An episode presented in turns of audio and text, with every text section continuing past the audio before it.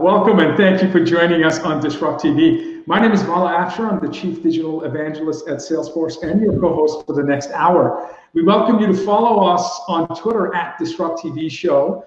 Send Ray, myself, and our distinguished guests your questions live using hashtag Disrupt TV. Also, please follow us on SoundCloud, iTunes, YouTube, and Vimeo. It's my pleasure to introduce my co-host. He's the founder and CEO of Constellation Research.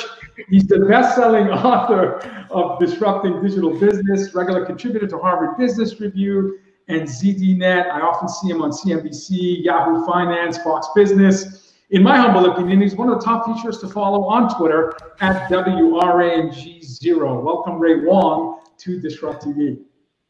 Hey, thanks a lot. And I'm here with my awesome co-host, Vala Afshar. He's a best-selling author himself. He's also everywhere. Every CEO, CIO, and CMO is following him on Twitter. And of course, you can see him on broadcast. Thanks for the book. I got to find your book. And anyways, but it's not about us. It's having fun on Friday, talking to interesting folks, talking to leaders, talking to people, hearing their experiences, learning from each other. That's why we did Disrupt TV. Vala, who do we have as our first guest?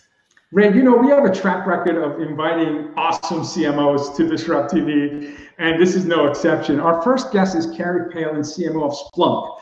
Carrie served as Splunk's uh, Senior Vice President and Chief Marketing Officer since 2019. Prior to joining Splunk, Carrie served as the Chief Marketing Officer at SendGrid, a digital communication platform company acquired by Twilio uh, in 2018.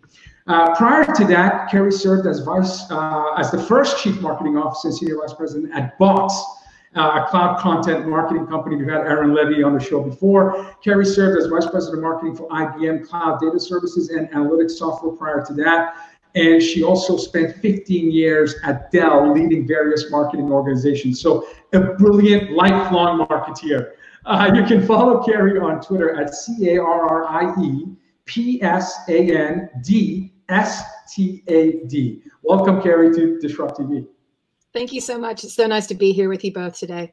Happy Friday. Hey, happy Friday. We're, we're, excited to have you here. You know, you, have had an awesome journey. I mean, a lot of people do sales, a lot of people do marketing. People don't go back and forth very well. You've done it at, you know, startups, you've done it at blue chip companies. Uh, and so I'm just going to start by asking, hey, what have you learned along the way? And, you know, and do you have Michael Dell's cell phone number? No, just kidding. that was the number one request. That was the number one request we had two weeks ago. It's like, I, I got to get laptops. Give Michael's number. It was kind of funny. So we, we got to get him back on the show. So, but he's a, he's a really good man, and I've had the great fortune of working for some tremendous CEOs, including Michael uh, and Aaron Levie, and now uh, Doug. He, he's amazing, Doug Merritt. Um, look, I, have learned a lot in 25 plus years and in, in the career in the business. I started actually in marketing for a year, then I was in sales for five years, and then back to marketing. And I look, I love go to market. I love all aspects of it. I love the customer success part of it. It's, um, I love having customer touch and being close to the customer base because that's what it's about. Um, but I will tell you that the thing that's probably the most poignant thing I've learned is that you can transition from big corporate to Silicon Valley high growth. I know most people say you can't, but it's absolutely doable. And the skills that folks learn in each place that you go are actually truly translatable and transferable in most cases. So it was a big jump going from Dell IBM to uh, working for a 30 year old founder CEO in Silicon Valley and moving from Texas to California all in three weeks. But uh, it, it, the water's a little cold when I jumped in, but it's since warmed up and I don't think I'll ever look back. So you have. Uh you have gone through massive brand transformations uh, at, at Splunk, um, and you know, what's top of mind right now, um, especially now during this uh, incredibly difficult time, I wanted to early on in our interview just um, ask your advice in terms of what should marketeers think about when they're thinking about their brand and they're thinking about educating and inspiring and just helping helping their stakeholders customers partners during this pandemic. Is there is there advice you can give before we get into the you know the nuts and bolts of being an amazing CMO? Uh, you know, what advice do you have for folks that are thinking about you know um, staying relevant and and and really um, building loyalty and brand affinity during this time? Yeah you know it's it's been top of mind for Splunk, but uh, you know we're a data company, so we're in the we're in the midst of this because data has become so in, in, imperative to find answers to help with COVID.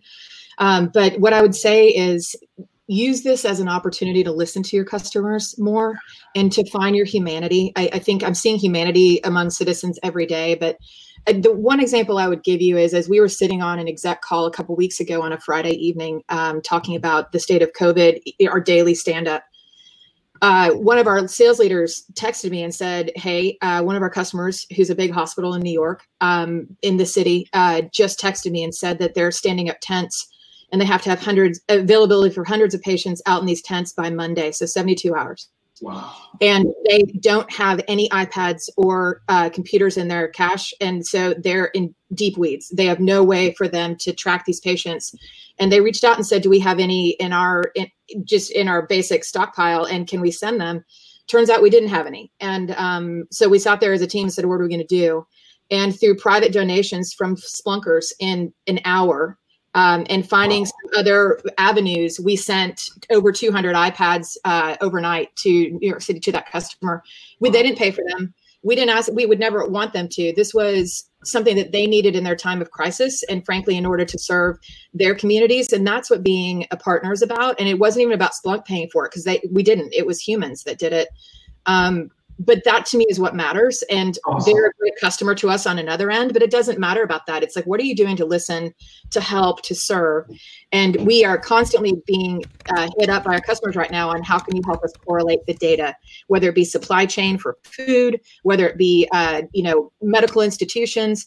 So what i would tell you is even if your technology or your company isn't as relevant for this specific pandemic your customers have needs. Be a human be human first and listen and and see what you can do to be helpful because those things matter and they aren't forgotten.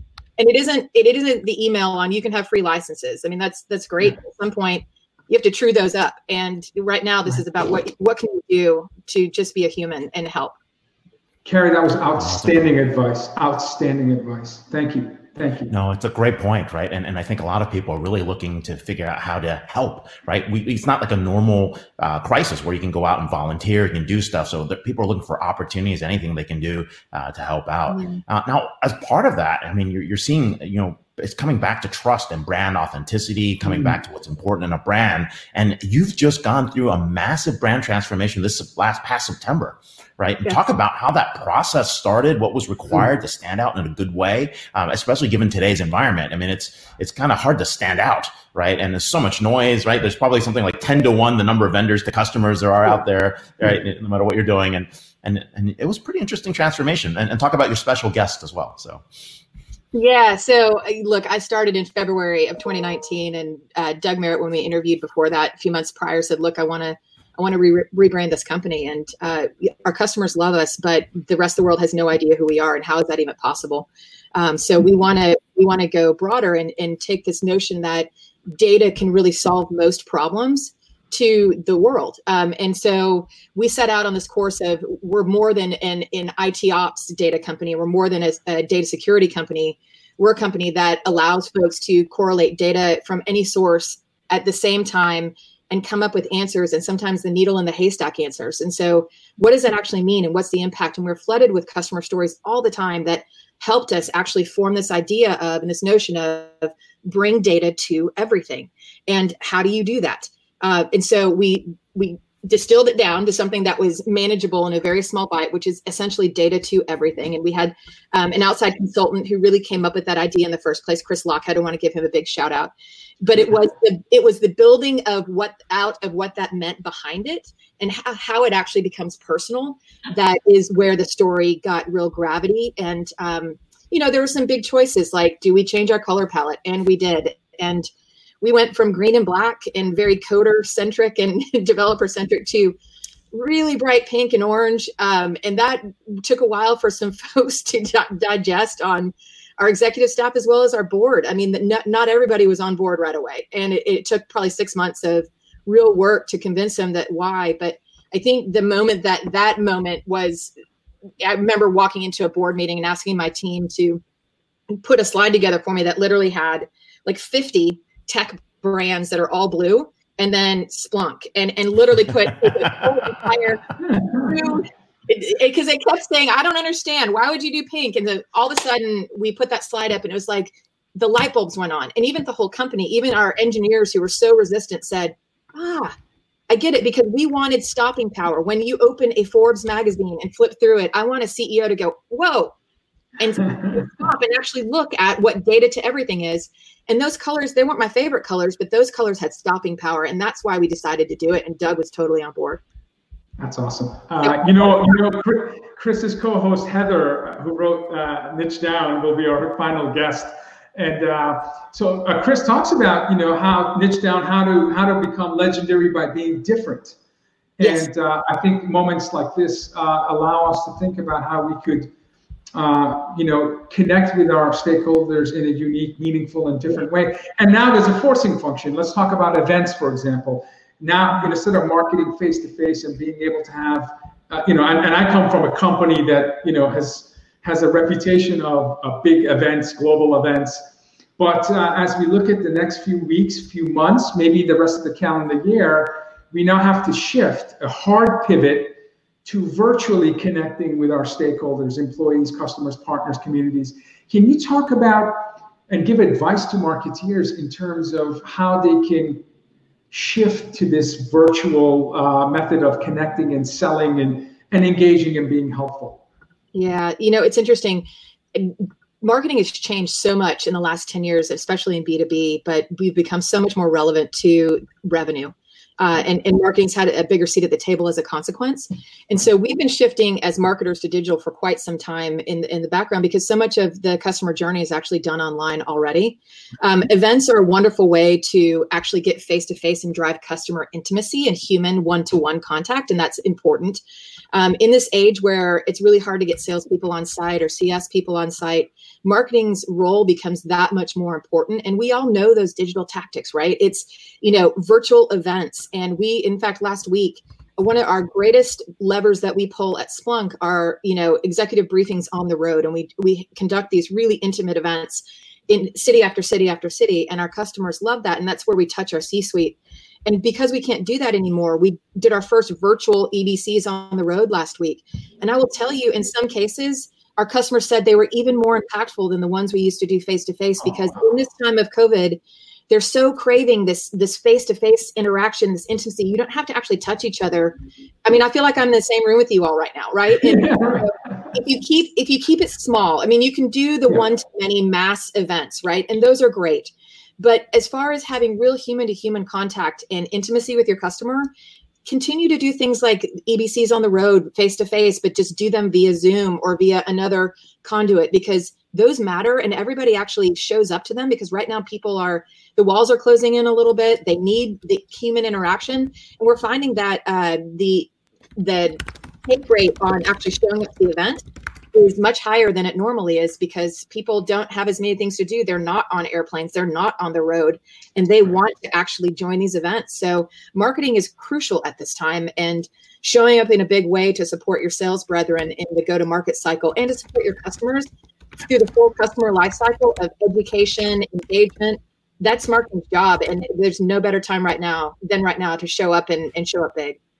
Awesome advice. Yeah, I know. Awesome. No, and, and, we're definitely seeing that big shift, right? Because you now have people's attention. Uh, one of the other interesting things I did see, like someone was telling me, like they they set up an EBC and then they had all the food delivered to the clients as well. Yes. Uh, they got yes. they got the addresses and do something fun like that, and it felt like everyone was getting together and actually breaking bread. Um, you know, minus some of the uh, interesting uh, AV issues. you know, it's funny. I was, going, I was just going through our POs with my, my finance two days ago, and they're like, "Wait, why do we still have a line item for uh, gifts? And I was like, because we still have humans that we want to actually give Splunk swag to, and we're just sending it to their homes instead. And they're like, oh, okay, that makes sense.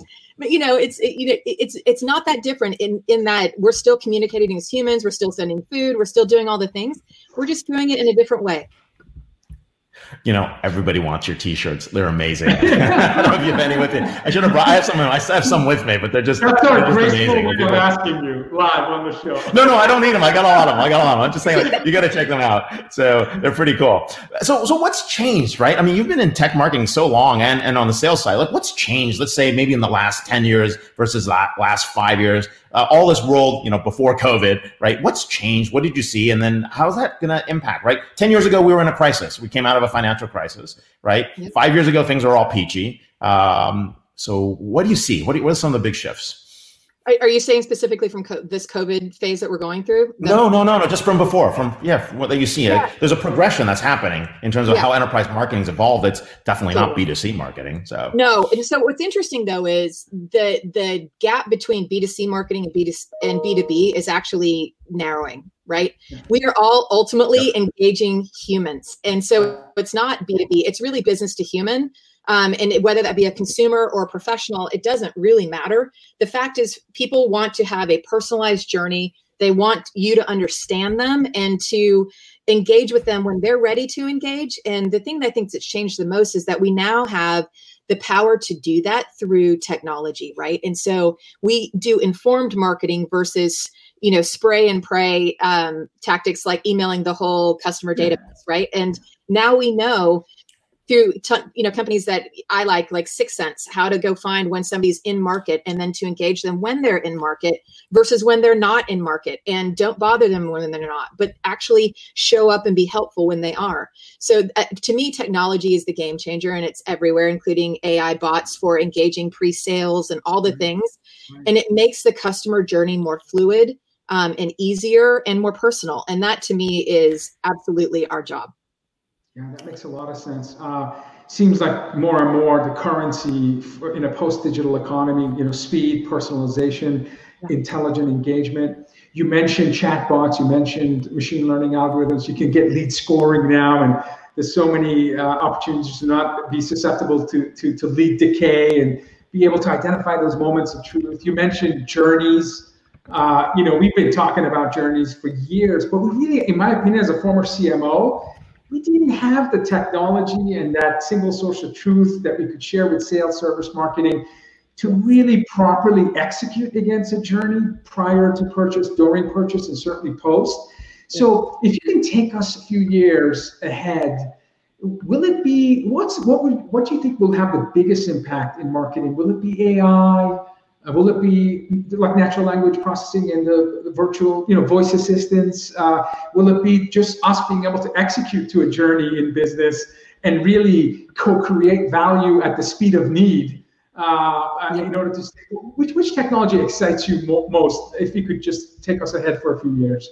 Yeah, you know, look, I there are a lot that do. I will say that the personal the the it's not really AI, but it's um, ML right now. Like yeah. it's learning. To be clear, if we're if we're truly uh, splitting hairs, right. but the ability to augment uh, the the human work with ML is really amazing because the re- the reality is again customers want to have a level of touch and intimacy across their customer journey but they don't always want to have the salesperson standing in front of them at their office to do that. And so how do we you know if we knew that for instance our customer was confused on another product that we have and they're out doing research how do we then in an elegant way give them exactly what they're looking for without them having to ask right? And we can do that through technology and machine learning and how do we have that AI bot that uses machine learning to reach out to say, hey, I noticed that you were researching X.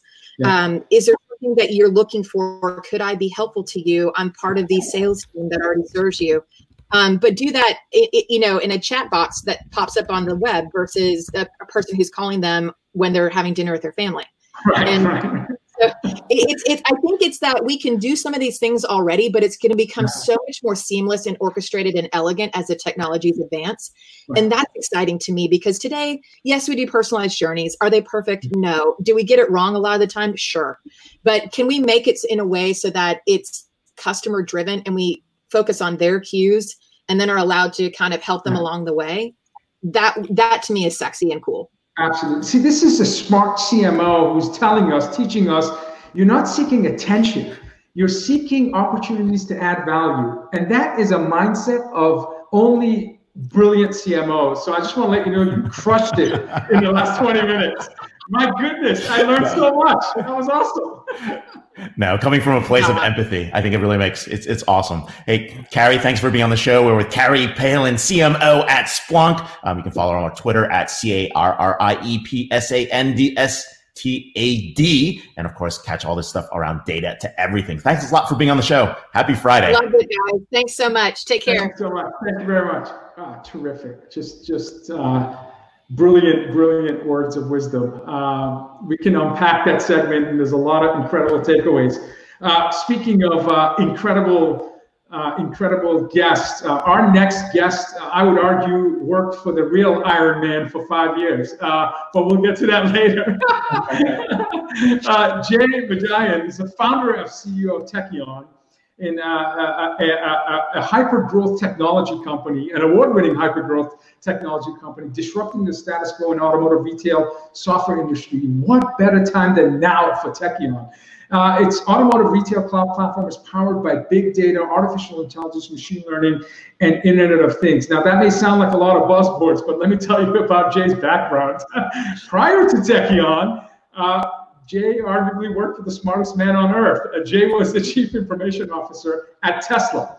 Imagine uh, pitching your IT vision to, to, to Elon uh, for four years, where he and his team built, in fact, his team scaled Tesla's digital and information platform, fueling the company's hyper growth phase. So if there's anyone that understands hyper growth, is, is Jay. Before joining Tesla, he led business application development for VMware during its significant accelerated growth phase. And prior to that, he led product development at Oracle for seven years. So his entire professional life is how do I build hyper growth companies and capabilities. You can follow Jay on Twitter at J8Y V I J A Y A N. Welcome, uh, uh, Iron Man's right hand man for five years, Jay.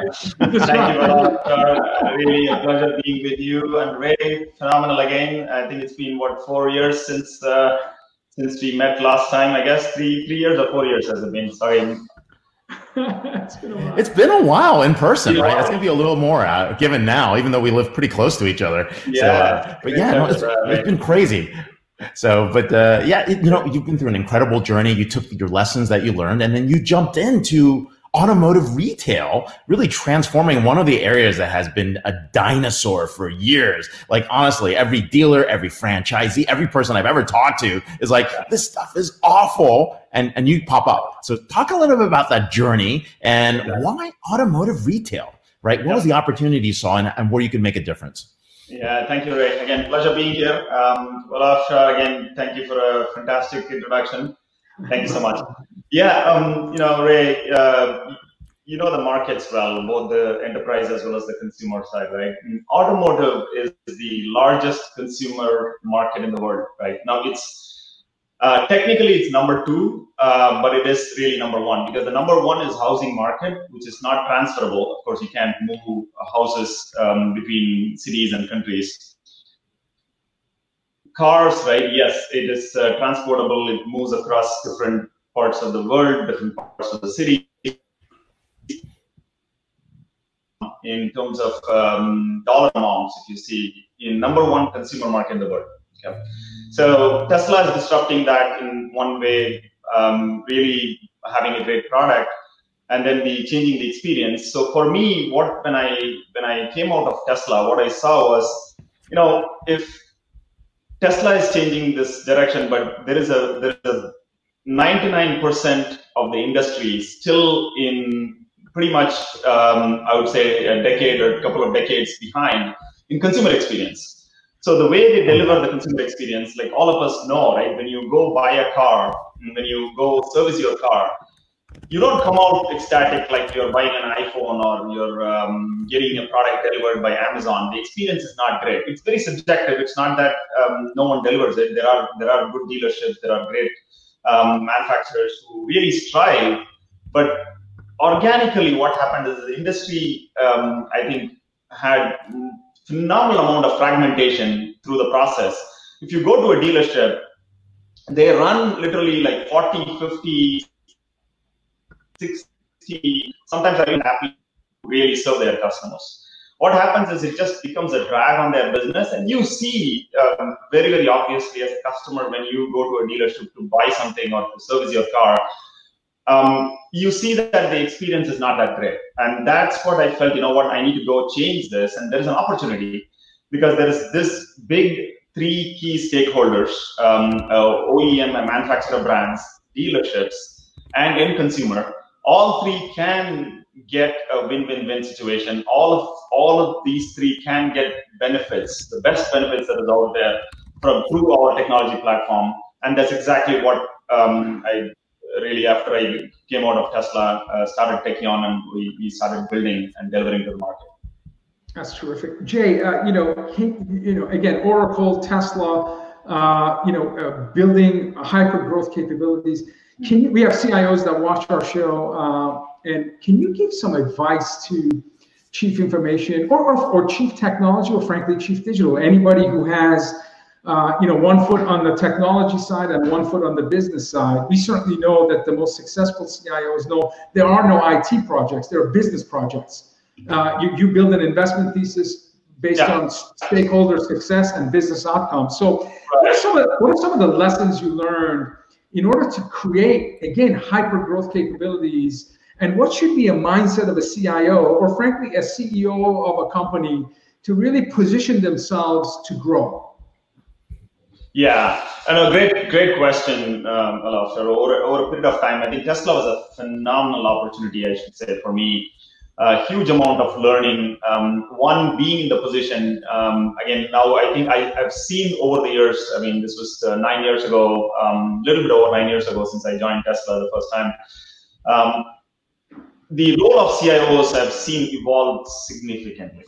Mm-hmm. Prior to that, as you know, there are cases where the good CIO roles which um, have good visibility across business, managing pretty much the core applications that enable the business. But there are typical CIO roles, as you know, just managing data centers and servers and others.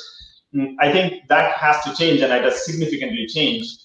One thing I felt the right CIO who has an idea about not purely about technology. If you focus only about technology, of course, CIOs are technologists but the focus should be how do you bring value to business? What's the big differentiators using the technology that you and your team are building and managing? How can you differentiate your business, your company's business, with all of your competitors out there? I think that is where the conversation should be. If CIOs keep going and asking for purely technology and budget, they're going to keep pushed back, right? That's a very typical situation where CIOs go to CFOs or CEOs going to talk about. But the conversation is always need to be what does the technology bring to the business? What's the differentiator that you're bringing? How are you going to win using the technology that the IT team is building? So I think that's where I felt, you know, I had a it was a it was a phenomenal honor that where at Tesla I had a role that is truly centralized. Every single thing to do with technology including the product uh, that is connecting um, to all the core systems, the connectivity for that. Again, I, I was not in charge of uh, the vehicle infotainment software, but I was in charge of um, the security and connectivity.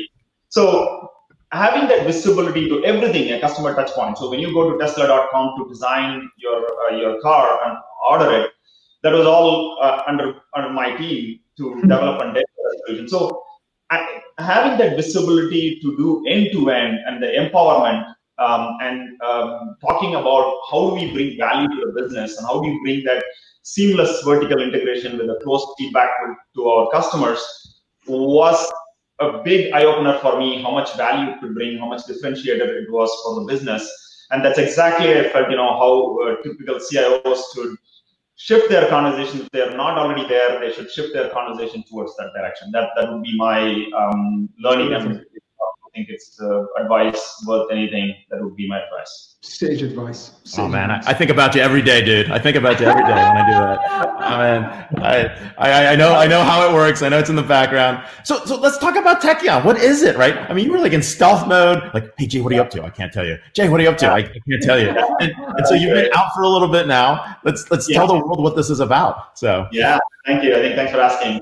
It's it's super exciting. I think our team. I mean, I have a I was fortunate again to have a phenomenal team that pulled off something massive again, this industry, um, the way we call our platform as automotive retail cloud, right? Mm. So the goal is, I know typically in dealerships, they call it as DMS. Um, again, over a period of time, unfortunately, DMS has become a truly back office software, really running the dealership operations. The way we have built the platform is a complete transformation. Yes, it does all of those. It, it is a it is an ERP. You can call it as you can call it as a DMS. It does run pretty much all of the core operations, but the most efficient way but really bringing that ecosystem together, much more removing all the friction, removing all the fragmentation. How do you bring the OEM manufacturer, the dealer being in the center, a retailer or a dealer being the center, and then the consumers all together in one platform, providing the highest level of efficiency, providing the best experience you could provide. To be honest, I'll give you a simplest example. What we are doing and we are able to do it quickly is we had in our roadmap of delivering touchless or zero contact or contactless, however you describe sales experience, right? Um, touchless, zero contact service experience. We were able to pull that literally in four weeks time frame. We were able to deliver our first contactless or zero contact service experience through our platform. So what that means is, wow. as a consumer for you, you could just from your mobile phone, you could book a service appointment you don't even have to go to a dealership. Someone can come and pick up your car, and the moment they pick up, you get the message. You don't even have to talk to any person. You can do everything from your mobile phone. You can track your service process as the car is being taken to the dealership. And throughout the service process, you can literally look at from your phone how is the service happening. And then you can really get recommendations from the dealership, like, okay, you know what, your brake pad is gone. Here's a picture of your brake pad. Here's a new picture of your brake pad. Here's a video. You could look at it. You could con- have conversations from your mobile phone. You don't have to download any app. You can still do it securely.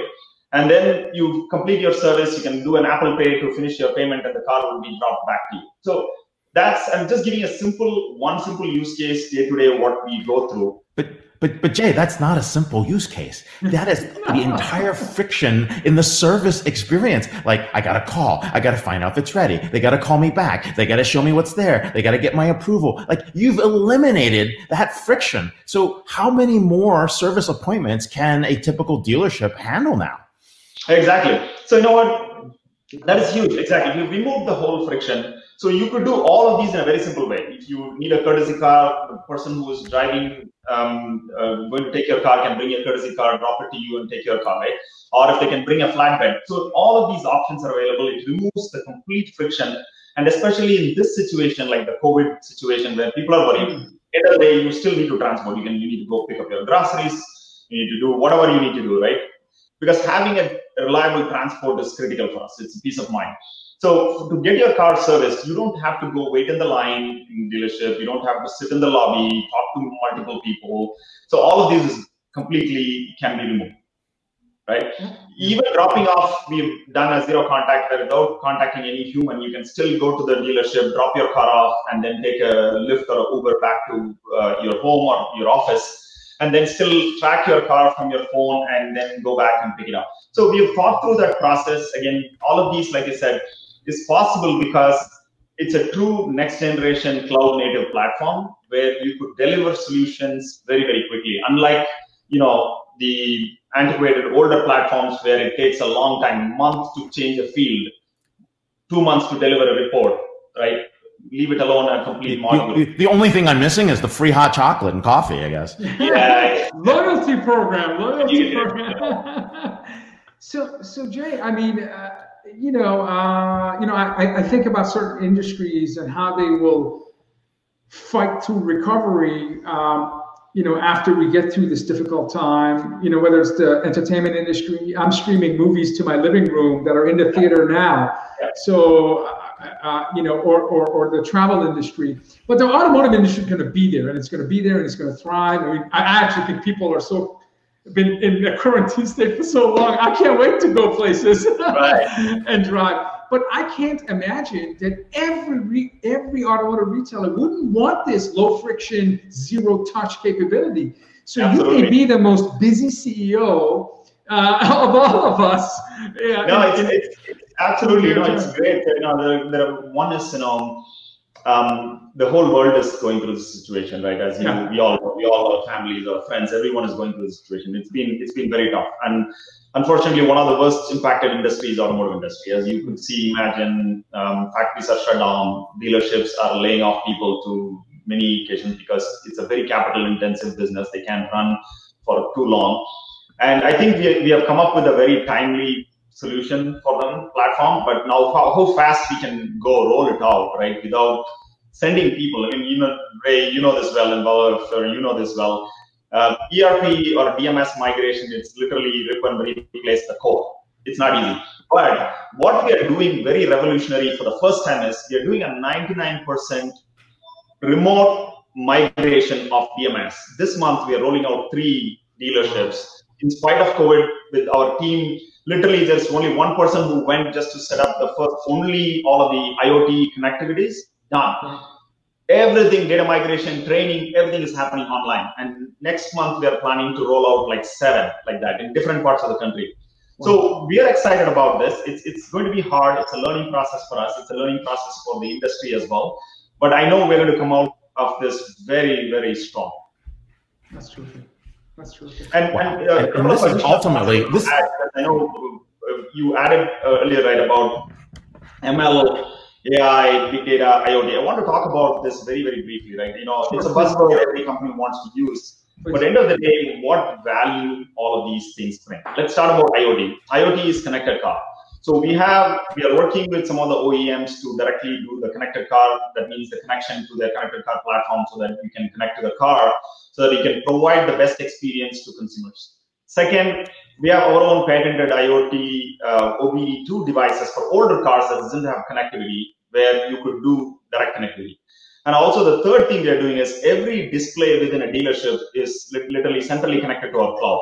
So basically, everything from weather in that uh, TV to you can still run uh, regular programs, but we run machine learning to present the right thing. You know, Kerry talked about as a CMO, how do you how do you present the right thing? Because Amazon has been doing this for 15, 20 years, but automotive industry, unfortunately, this is what I feel. I'm part of automotive industry. It's a shame that you have a captive customer many times. We are all customers going to buy a car, browse a car, service a car, but they never had the tools and technologies to present the right thing in front of them, and right. always have been putting more and more um, friction in between. So my thought process is, how do you remove the friction? You still present the right thing in front of your customers, and that's exactly what we are doing using machine learning and IoT.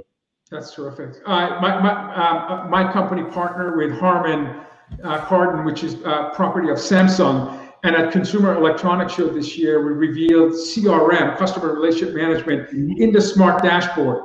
So by voice-enabled technology, you can see your sales pipeline, your marketing leads, your service cases, and through augmented reality, that information is projected on the window with dashboards and, and, and insights that can be relevant in a safe fashion. So the car is going to be your second uh, uh, screen after this.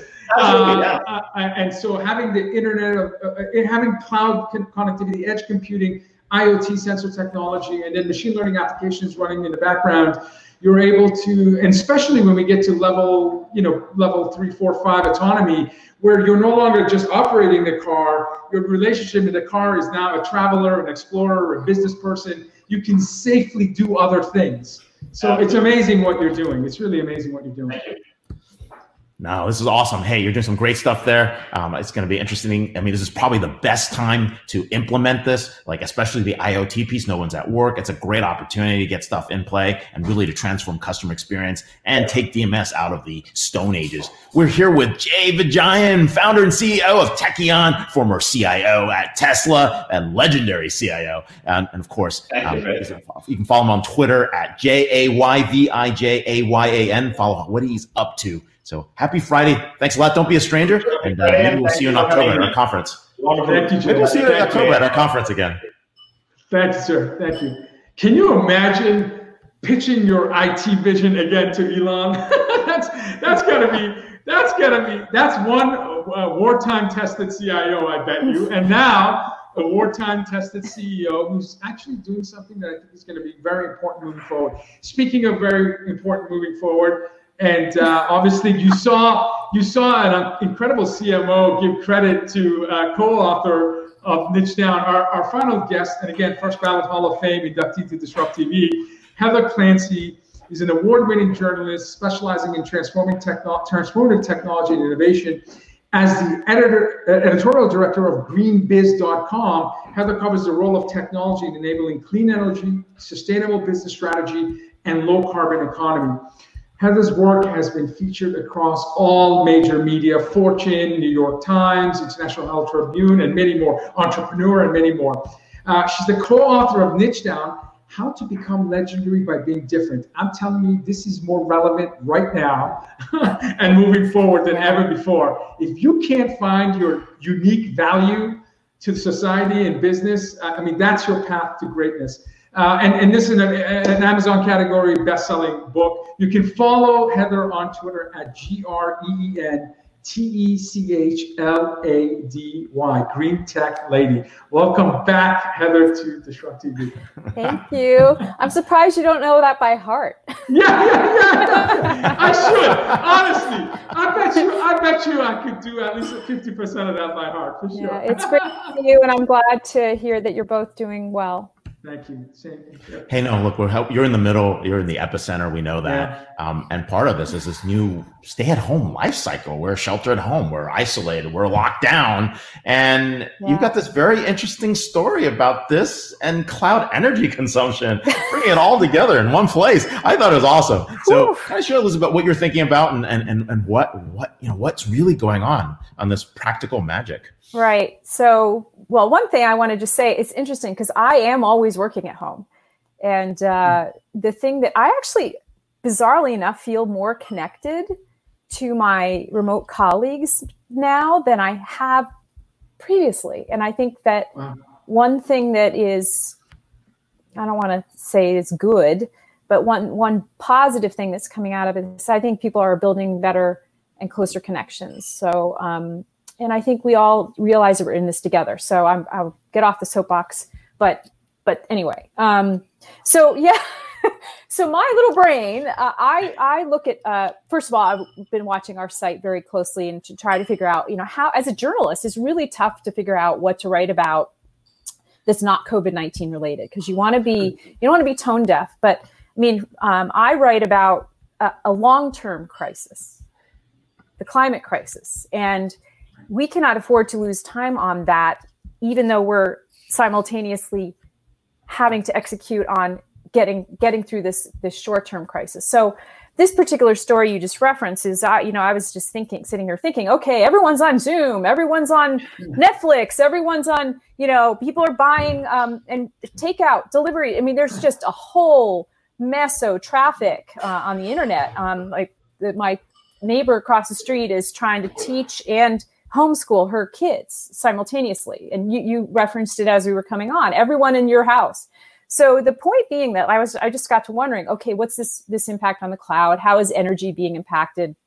And, um, the, the, the cool uh, meme and, and the cool data that just came out in uh, about a month ago is that if you look at a decade ago, right, even though the cloud, tr- the, the traffic is so much higher um, mm. today than it was at that time, uh, we're still at about the same energy consumption. And that is just um, which is i was just like yay. You know i didn't know what i would find out when i started looking into this but but basically even though we've seen just uh, an enormous increase uh, uh in in in traffic uh, we have not seen the same in in, uh, in electricity usage. So that is the sort of crux of this particular piece. Um, and lots of credit due to the the folks that have been preparing for this. Essentially, the uh, data center providers um, that have been really working on efficiency. That's amazing. Any any any startups or new companies, or do you have a sense of what the future might? Fascinating, and I'm so yeah. glad you asked. I, I, spaced out, and I really should have brought you know. So one of the coolest companies I've talked to this year, and probably in a, a long time, is a wow. is, an, or, is an organization called Lancium. And um, this is not particular to the COVID 19 crisis, but what this is, what this company is doing um, is creating data centers and a data center architecture that's um, plausible, right? So, um, if you think about the types of, of, re- of, applications I was just referencing, they're all they require constant um, interaction with the server. But there's mm. things that, that that you can want to be performing over time. So like a big algorithm, right? The a simulation that that there's a lot of number crunching going on, but it's not necessarily that time sensitive. So right. this company, Lancium, said, you know what? There's lots of different kinds of data center loads, and OPS. Um, you know, at the same time, that's one problem. Over here, there's another problem. we have, uh, we, you know, we, we, we have this great wind energy story in the United States in places um, like Texas, where actually mm. there's too much wind. So like at certain times they have to curtail the, the generation. And right, right. this company is sort of marrying those two problems. So this company, Lancium, is basically its proposition to site data centers near a wind farm they could basically take that excess so when when when the farm is going to you know if it sells to the grid it's going to be losing money essentially instead it could sell to this data center and um, empower those data centers with that extra wind energy that's so that's cool. you know that's again not cool. not a covid-19 story but just right. a really great uh, piece of innovation coming out of this company. That's right. And they're a Houston-based startup. Is that is that a? They're Houston. Um, yeah. yeah. for sure. and I'm going to be watching them. They're they're they're launch phase has been a little bit interrupted, right? Sure, sure, well, sure. Of course, yeah. but, but, um, yeah. but you know they're they're out talking to people about this concept now. You wrote in one of your posts. Go ahead. Sorry. I was going to say, now one of the interesting things, you know, that, that's happening, right, is also the impact of us staying at home. You can actually see the impact of what's happening mm-hmm. with emissions mm-hmm. and climate that's going on there. Yeah. And, uh, and, that was a very interesting way of actually, we now have a baseline of what it looks like, you know, if, if, if you have less climate emissions. So it, you're talking yeah. about some of these things that was happening and what we can learn about climate tech as well. There, there's some data out actually probably while you were on this. I just was peeking a, a few minutes ago. Um, some some stuff came out uh, out of UK, a, a, organization called Carbon Brief. They're anticipating that global emissions may be off four percent, four percent this year, um, in the biggest sort of annual decrease since wow. the Second World War. Wow! Now think about that. Unbelievable. Um, now that's so yeah. I mean, everyone, you know, everyone's like, oh, you know, it's this is great. I mean, it's not going to last, and it's P.S. Yeah. It's not enough to right. even get to it's it, you know every, everyone's taking um, solace in this and and I love it um, you you see all these people posting oh my god I can see New York City I mean the pollution yeah, yeah. everyone's like the Himalayas in the yeah, India, the Himalayas, clear, you know, and, clear waters in the canals of you know Italy, or uh, yeah. yeah, it's, it's, it's, yeah, right. that most- reminds me of this funny story in LA. I remember sitting in the office in LA, like on one of the skyscrapers, looking out the window, and I was trying to explain to people, like, "Hey, do you know there are mountains over there?" And people like, "What? What mountains? There's no mountains." And I remember seeing in Orange County, looking out, and they're like, "Like, where's LA? Like, you couldn't even see the city." I mean, oh it was like, I mean, that was in the '80s, right? In '90s, you're like, you barely could see anything. Mm-hmm. So I mean, it's massive changes. But CO2 is down like 25% in China, apparently. So, mm-hmm. Mm-hmm. yeah, and report. again, I mean, it's not um, necessarily uh, sustainable, if you will, um, right. over the long term. But it does make people stop and think. And, and, and there's a, an absolutely uh, direct link between those who have been compromised by pollution and the people that are that are worst hit by this virus. Sure, there is a sure. direct relationship, and sure.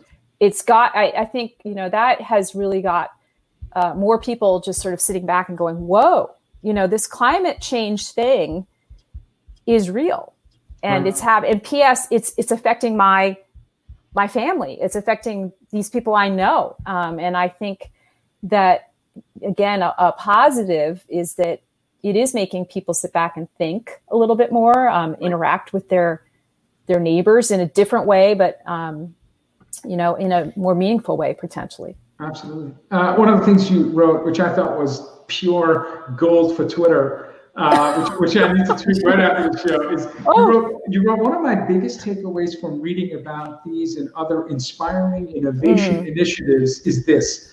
When humans confront an existential challenge, one that knows no borders, the instinct among most of us is to put aside our petty partisan considerations to seek ways to defeat that common enemy and this was a sentence you wrote in, uh, in, in, an article titled, What Mobilizing Innovation for COVID 19 Can Teach Us About Climate Tech. Can you talk to us a little bit about that post? And then this was such a beautifully written uh, you know, thought and sentiment. So, oh well, thank you so much. I appreciate that. Um, I have another one coming, um, but this particular story is uh, is uh, the thing that struck me is, and I, I think this is just one P.S. There's like a million. Of, oh my goodness, the the stories of people rising to the the occasion. You you know that we heard one earlier today Splunk and Splunk, um, Splunk that story was. Awesome. I didn't know yeah. about that. I mean, I was like, whoa. I mean, I got like chills. Um, yeah, me, this, too. me too. There was in Italy. I mean, this is right at the beginning. This is really before it it started really striking home here in the United States. But there's a 3D printing startup called Isinnova um, that that um, was basically they and they make they don't make uh, respirator valves, but they figure out a way to take a design that they saw and like reconfigure a snorkel mask in, and and create these valves and 3D print start you know p- printing these things to help uh, uh, the hospitals near them in in Italy. And so I was just reading about this and then you heard about again not not the only one but Bloom Bloom Energy very quickly started doing uh, ventilators and, and and so on and so forth. And I'm so so happy to say that the list is very long now. But you know it just got me to thinking like th- people were doing this in like three or four days. Yeah right? Yeah. and we always hear oh this climate tech stuff it's going to take so long and uh we can't support it. And i just thought you know what? That that's just well i'm not going to say what it is but it's yeah. it's just it's just this just proves that that again we can do this and it's right. so it the thing that i and again another takeaway for me was we can do this. When we get people focused on this climate crisis, we can do it. Absolutely, absolutely. And, for, can, for the first time, for the first time in our lifetime, the entire world is focused on solving one problem. Yes, and so true. you can see, you can see when you have that sense of urgency and the collective wisdom of, of the entire planet, you can move mountains in days, weeks. You don't have to wait for your children to worry about or your grandchildren to worry about uh, results. So the article was terrific and a reminder, as you said, when you're faced with uh, you know uh, the unknown uh, and you have focus, you, you can accomplish great things. Yeah. So terrific yeah. reminder. Thank you. Appreciate that. No, this is great. And hey, look, do you think do you see any kind of lasting impacts though from shelter in place? Is it going to change our behavior? Is it going to change some of the things that, that, we do with the environment, or are we just going to jump back to our old ways? Like, yeah, you know, we've seen crises like these happen before. What what what's your best guess? so I think uh, I think I'll I'll t- talk about the the things that I think that will be positive, and then I'm going to say some things that I think are not going to be. Um, mm. One thing that um, I do think will happen is I do do believe that many companies will finally get that remote work works, yeah. and that I think that some of the really frivolous travel um, that really doesn't need to happen, I think that will stop. Um, and I think that people will will take a much closer look at their their budgets and, and where they're really spending their money and having people travel. Um, so I think that's a, that's a positive. I, I do think that, however, um, you know, one of the reasons that the airline emissions are off so much is that people are are not going to places where they can meet and congregate and share ideas in person and face to face. And we both run conferences, and we both know that um, there is just no place. It, it's just there's something that cannot be. you just can't do that. I mean, this is wonderful that I can see you, and yeah. but but but people do need to make a human connection, right. um, and there's just things you, you can do at an event um, that it's serendipity. You just can't. It's yeah. serendipity. Yeah. I mean, I mean, don't I, you like it? You just bump into someone you haven't seen in a while. Sure. I, mean, I think maybe they'll be smaller. That, that you want to see. That you yeah, want exactly. to see. Exactly. yeah. So that's one. Those are those are you know that's something. I, I do worry, and this just harkens back to the last segment. With, um, I do think you're going to see, unfortunately, people shy away from public transit Mm. and um, like in the city. So I worry about public transit sitting systems in in in urban environments, um, partly because um, you know people are going to be afraid. Yeah. So some of these the progress that we've made on personal vehicle usage going down.